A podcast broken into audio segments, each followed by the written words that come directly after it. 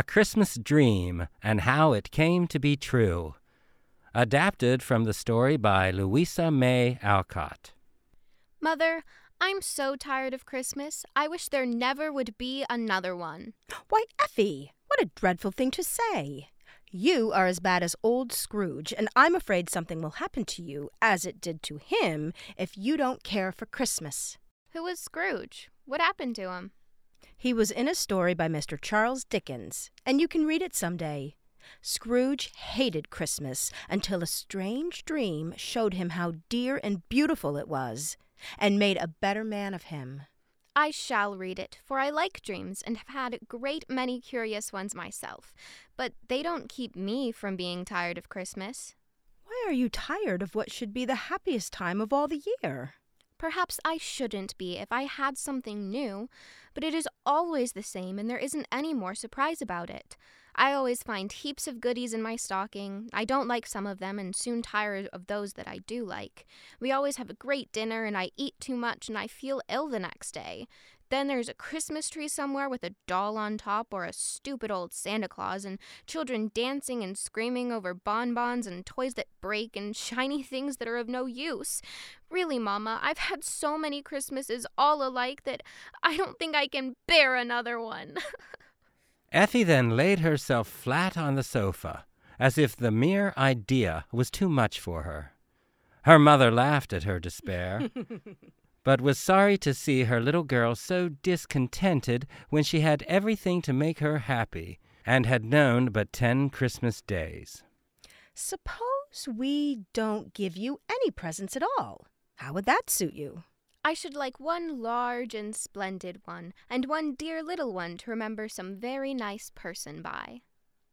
Effie was a fanciful little body, full of odd whims and notions which her friends loved to gratify, regardless of time, trouble, or money, for she was the last of three little girls and very dear to all her family. Well, my darling, I will see what I can do to please you, and not say a word until all is ready. If I could only get a new idea to start with.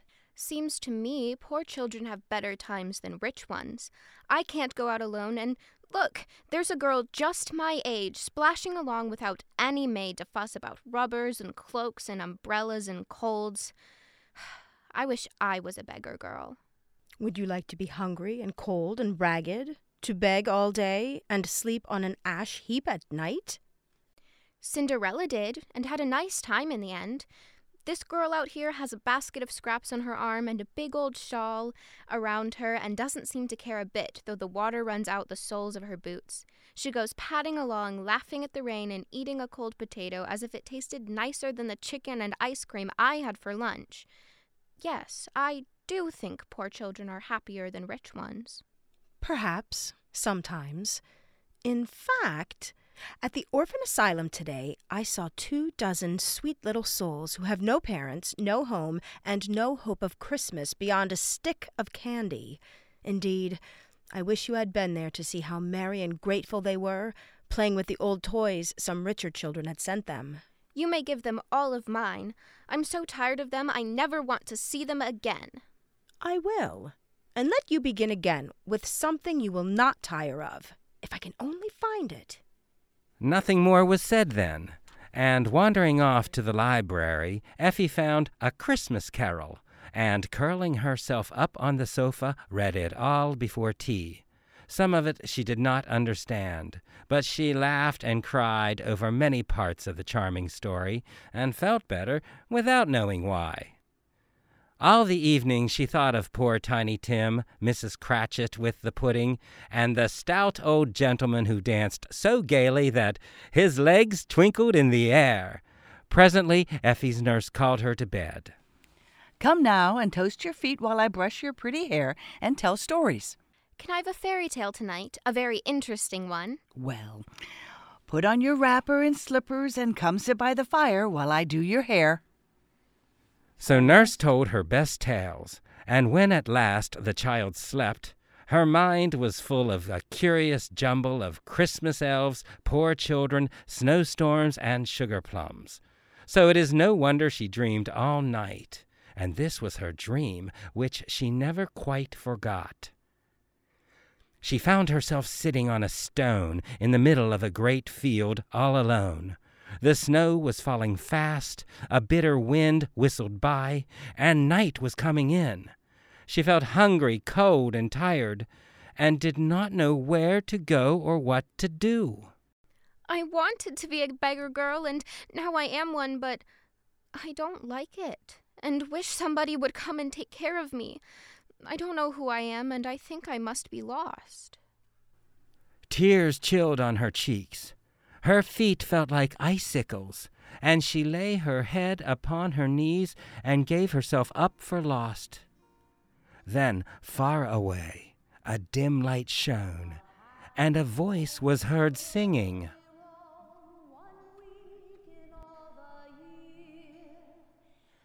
Effie stood like a small statue of expectation while the light grew nearer and the words of the song grew clearer.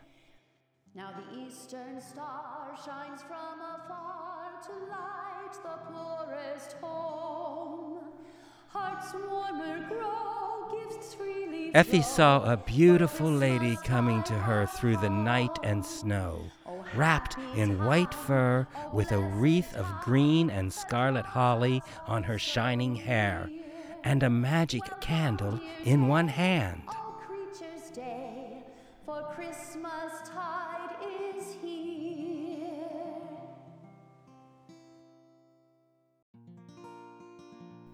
Dear child, you are lost, and I have come to find you. I know all children and go to find them, for this is my holiday, and I gather them from all parts of the world to be merry with me once a year. Are you an angel?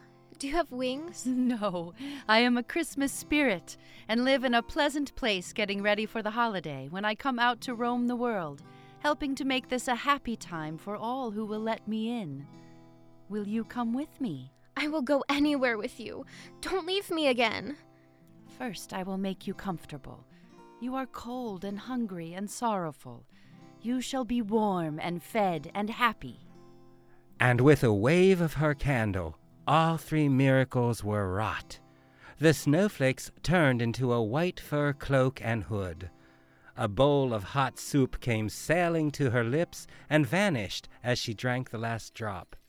Suddenly, the field changed to a new world of bells ringing merrily, green garlands upon the wall, and every tree a Christmas tree full of toys and blazing with candles that never went out.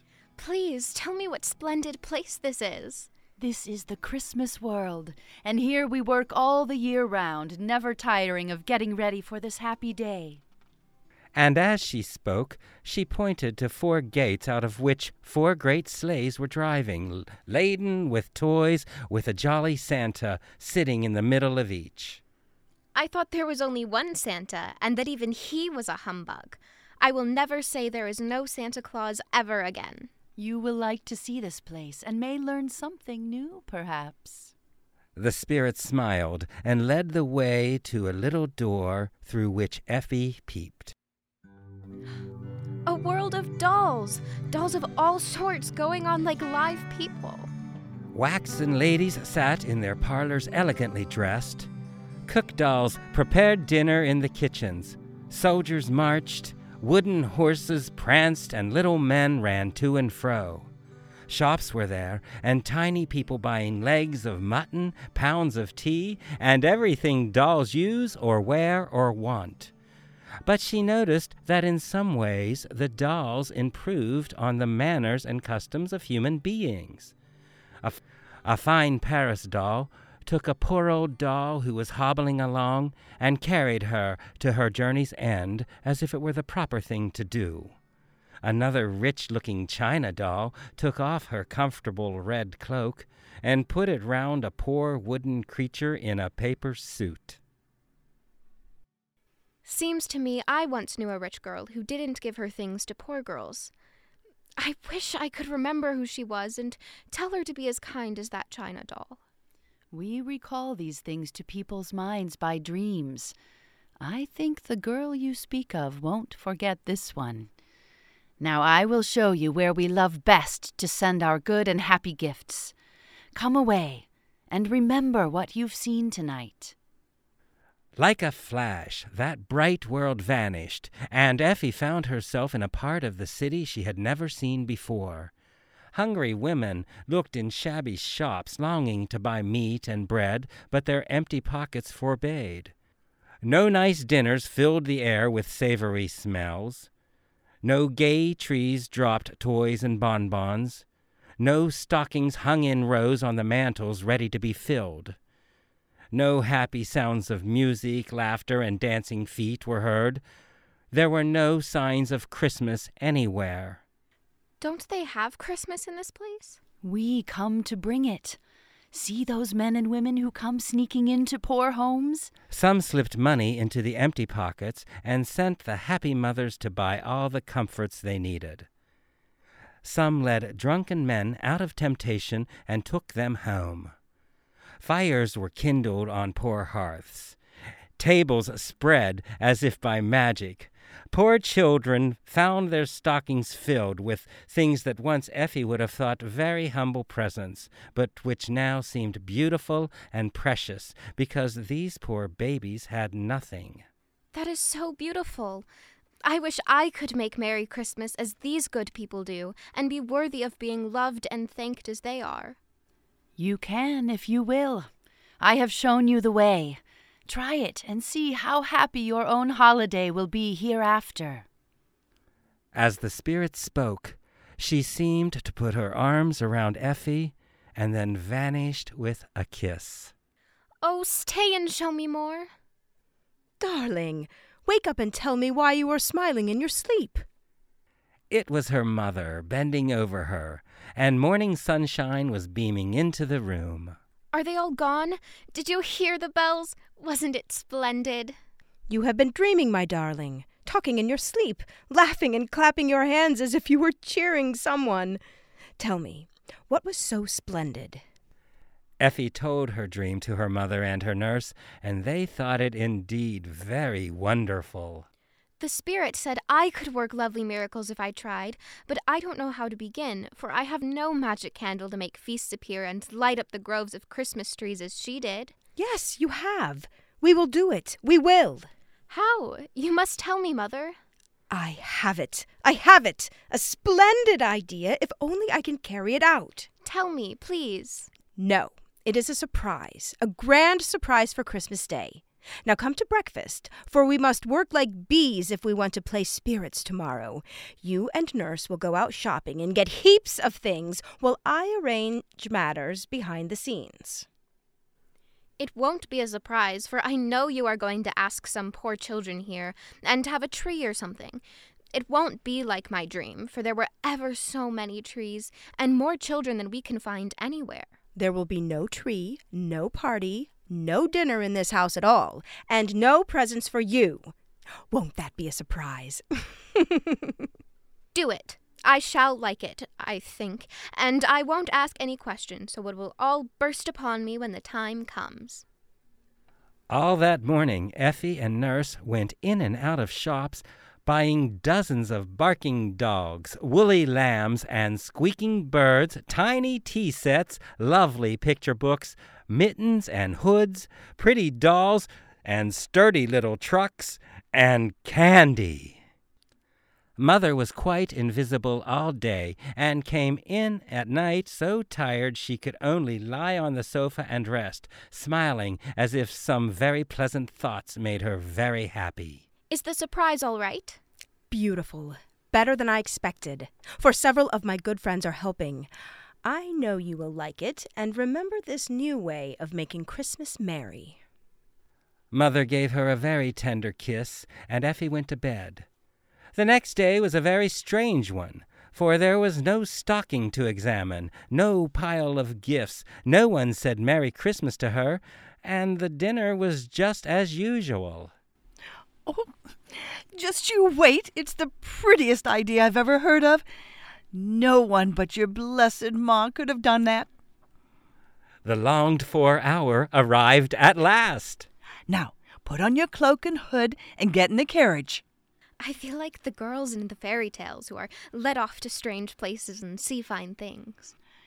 Oh, my dearie, It is like a fairy tale, I do assure you. And you will see finer things than most children will tonight. Steady now, and do just as I tell you, and don't say one word whatever you see. They were driven into a dark yard, and Effie was led through a back door to a little room where Nurse dressed her in a little white fur coat and boots, a wreath of holly leaves and berries, and given a candle with a frill of gold paper around it. Oh, nurse, I look like the spirit in my dream. So you do, and that's the part you are to play, my pretty. Now, hold still while I blindfold your eyes, and then I'll take you to your place. Shall I be afraid? No, you needn't be, for I shall stand close by, and your mother will be there. Effie was led up some steps and placed on a high platform. Soft lamps seemed to fill the room, and music began when Nurse clapped her hands.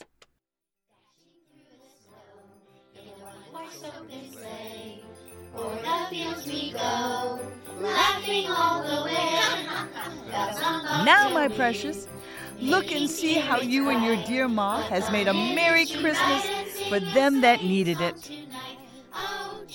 Off came the bandage, and for a moment Effie thought she was asleep again, for she stood in a grove of Christmas trees, all gay and shining as in her vision.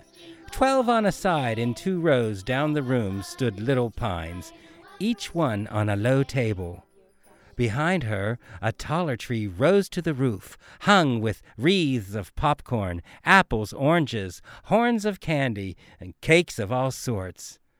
On the smaller trees, she saw many of her own discarded toys, and those she and Nurse had bought, as well as heaps that seemed to have rained straight down from the delightful Christmas country she had visited. How splendid!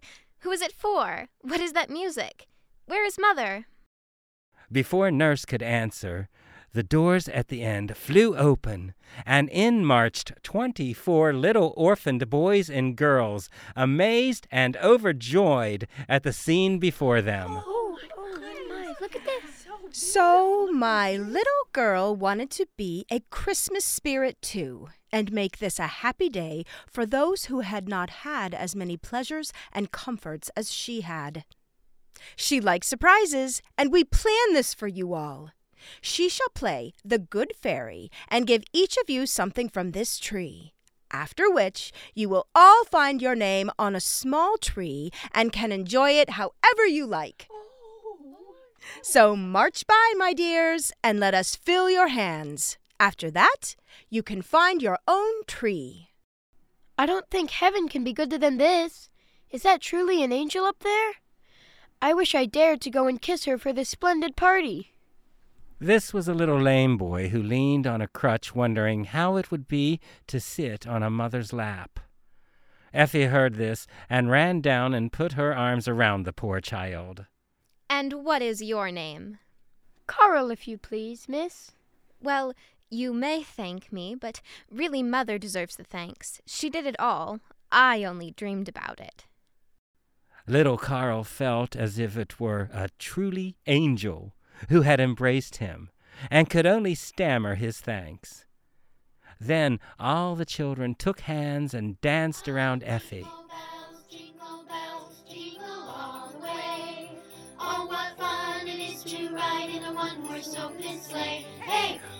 But it was late for small bells, people, and too much fun is a mistake. So soon they filed out, and Effie shook so many hands that her own tingled. Carl was last, and handed a small woolly lamb into Effie's hand.